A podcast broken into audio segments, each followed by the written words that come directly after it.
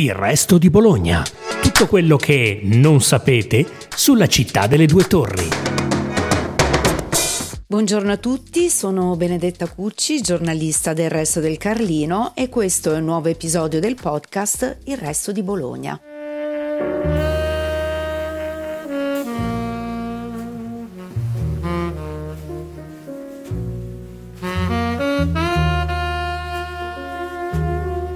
Bologna vivrà anche in modo spiccato nella memoria del visitatore per i suoi istituti, le sue chiese, i suoi palazzi e soprattutto per l'Accademia di Belle Arti, dove è schierato un esercito di pregevoli quadri, in specie di Guido, Domenichino e Lodovico Carracci.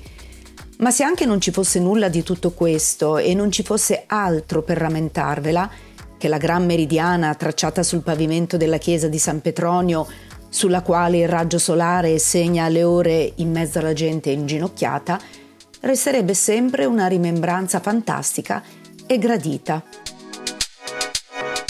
Così parlò Charles Dickens a proposito di Bologna, anche se scrisse che le due torri, tutte in mattoni, erano abbastanza brutte. Questa riflessione sulla meridiana è però da segnalibro, spottone per comunicare uno dei grandi tesori della nostra città – che il papà di Oliver Twist e David Copperfield visitò nel novembre del 1844. È la meridiana la star dei viaggi ottocenteschi e Dickens ne scrisse poi nelle Impressioni d'Italia, edite nel 1846, con una pittoresca descrizione di Bologna, celebrando l'arte e lasciando pagine vivaci su luoghi e persone incontrate. Al centro del suo racconto c'è il ricordo della visita alla Certosa, soprattutto il simpatico cimitero di Bologna. Che tipo il Dickens? Però grazie a questo si è guadagnato una lapide nel nostro cimitero monumentale. Di meridiane in Italia ne esistono in gran numero e di ogni dimensione. La maggiore però è quella tracciata all'interno della Basilica di San Petronio a Bologna, avente un foro posto a 27 metri dal suolo e con una linea lunga 67 metri. La più grande del mondo, realizzata nel 1655 dall'astronomo Giovanni Domenico Cassini. Le meridiane, e in particolare quella petroniana, hanno contribuito notevolmente allo sviluppo dell'astronomia nel 6-700. Chi entra nella solenne e austera basilica davanti a Piazza Maggiore non può non far caso a una lunga striscia di marmo bianco e rosso di Verona che parte dall'ottava cappella di sinistra e, obliquamente, passa dalla navata minore a quella maggiore fra il primo e il secondo pilastro e giunge fino al muro della facciata. Una stadiottone con una sottile riga in mezzo è incastrata nei marmi. Numeri e segni zodiacali sono scolpiti nella striscia e in alcuni riquadri che la interrompono. Al profano può sembrare un complesso cabalistico, invece è la meridiana di San Petronio, meridiana sopra ogni altra celebrata e che forma uno dei più interessanti ornamenti di Bologna. È bellissimo osservarla e ogni volta che vado a farle visita rifletto sul fatto che senza saperne nulla un visitatore potrebbe pensare che abbia a che fare con l'oroscopo. Vuoi vedere però che l'astrologia fosse più rispettata un tempo che oggi, o meglio, fosse tenuta in considerazione anche dalle alte sfere della cultura e della nostra università? Magari invece si tratta solo di decorazione e di esotismo barocco. In realtà, le cosiddette case dello zodiaco erano parte della scienza astronomica dell'epoca e in un certo senso lo sono ancora. Ma non per ragioni astrologiche, il fatto che questi segni zodiacali siano stati rappresentati in cattedrali, chiese e basiliche non ha nulla a che vedere né con l'oroscopo né con nessun'altra pratica divinatoria. Anzi, le ragioni sono puramente astronomiche e risalgono alla misurazione dei corpi celesti, partendo dalle costellazioni visibili nel cielo in determinati periodi dell'anno la costellazione dei pesci, del Capricorno e così via. In questo senso le costellazioni hanno contribuito a costruire strumento estremamente preciso per misurare i solstizi. Uno dei più precisi dell'epoca fu quindi costruito nella nostra basilica, un edificio che è anche osservatorio solare. Quando il Sole raggiunge lo zenith, Attraverso un piccolo foro sul tetto, che è decorato con un alone e dei raggi dorati in riferimento alla luce divina e a quella naturale, si può vedere un raggio di sole che tocca una linea di rame e bronzo sul pavimento della chiesa. Questa linea percorre più della metà della lunghezza totale della basilica.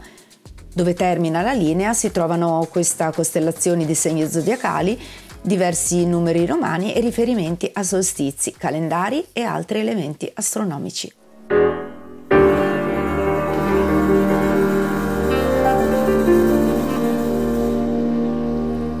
Va ricordato che una prima meridiana in San Petronio venne costruita da Ignazio Danti, domenicano perugino, docente di matematica all'Università di Bologna nel 1576 e fu verificata poi da Giovan Battista Riccioli e Francesco Maria Grimaldi verso la metà del secolo successivo.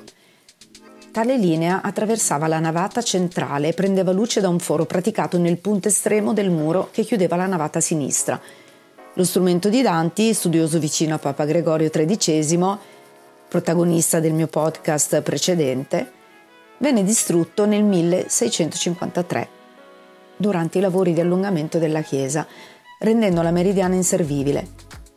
Gian Domenico Cassini, grande astronomo italiano, a questo punto colse l'occasione per proporre la costruzione di un nuovo e maggiore strumento solare. Suo intento era quello di creare uno strumento che fosse in grado di migliorare le conoscenze astronomiche condotte sino a quegli anni. Cassini, anziché porre il foro nella parete come aveva fatto Danti, decise di eseguirlo alla sommità di una delle volte della navata sinistra. La linea avrebbe occupato molta parte di tale navata, concludendo il suo ultimo tratto in quella centrale. Per fare questo si doveva scegliere un punto in cui le colonne della chiesa non impedissero lo sviluppo al suolo della linea, la quale doveva avere un obbligato percorso nord-sud. Le colonne infatti avevano portato il Danti a un errore di tracciatura, impedendogli di ottenere risultati precisi. Essa sarebbe passata sfiorando la prima e la seconda colonna, mantenendosi interamente orizzontale da un solstizio all'altro. La sua larghezza sarebbe stata, considerando la latitudine locale, circa due volte e mezzo l'altezza gnomonica. In seguito a queste considerazioni, il Cassini informò il Senato di Bologna, da cui ottenne l'approvazione ad iniziare i lavori. Si legge dal libro del Cassini dal titolo La meridiana del Tempio di San Petronio e con sottotitolo Tirata e preparata per le osservazioni astronomiche l'anno 1655 e rivista e restaurata l'anno 1695. Dopo 40 anni che la linea meridiana tirata nella chiesa di San Petronio di Bologna ha servito a fare delle osservazioni, sopra le quali si sono fondate le ipotesi del movimento del Sole, non è arrivata altra occasione più opportuna di consultarla di quella che ora si presenta. Noi siamo sul fine del primo secolo trascorso dopo la riforma del calendario romano fatta da Gregorio XIII e si avvicina il tempo della prima omissione del giorno bissestile che, secondo la disposizione di questo Gran Pontefice, deve farsi nei tre prossimi anni centesimi che saranno comuni di 365 giorni, invece di essere bissestili di 366 giorni, come lo devono essere nel calendario giuliano, ovvero quello di Giulio Cesare. La meridiana quindi ci porta per un momento a un periodo della nostra storia in cui l'astrologia era in gran voga ma stava per essere soppiantata dall'astronomia. Un periodo in cui era una materia fondamentale nei quattro anni di durata del corso di medicina presso l'Alma Mater Studiorum. Di ciò è pervenuta testimonianza sia mediante un piano di studi del XV secolo che con una lapide affissa all'esterno della chiesa di San Francesco. Tra le tante storie legate all'astrologia c'è quella di alcune nostre architetture che, come la meridiana, attraggono visitatori da tutto il mondo. Ecco quindi che la cinta muraria, la terza costruita in ordine di tempo nella metà del XII secolo e il cui tracciato è attualmente percorso esternamente dai viali, possiede 12 porte, tanti quanti sono i segni zodiacali. A ogni porta corrisponde un segno dello zodiaco. Porta San Felice corrisponde all'ariete, porta Sant'Isaia al toro, porta Saragozza ai gemelli, porta San Mamolo al granchio, ovvero il cancro Porta Castiglione al Leone, Porta Santo Stefano alla Vergine, Porta Maggiore alla Bilancia, Porta San Vitale allo Scorpione, Porta San Donato a Sagittario, porta Mascarella al Capricorno, porta Galliera all'Acquario e porta Lame ai Pesci. La stessa facciata di questa basilica può essere iscritta all'interno di un cerchio zodiacale e degli aspetti che si possono riprodurre all'interno di esso. Rimanendo nei pressi della basilica, inoltre, in piazza Galvani, sorge l'archiginnasio, prima sede ufficiale dell'Alma Mater Studiorum.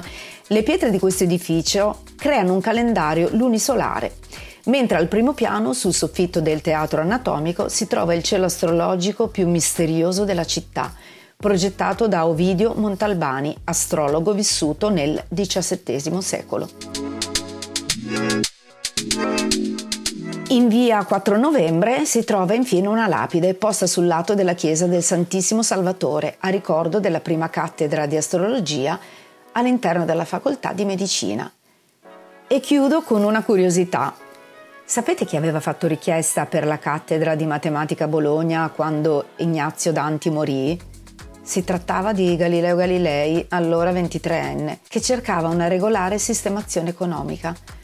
Oltre a impartire lezioni private di matematica a Firenze e a Siena, nel 1587 andò a Roma a richiedere una raccomandazione al famoso matematico Christoph Clavius per entrare nello studio di Bologna.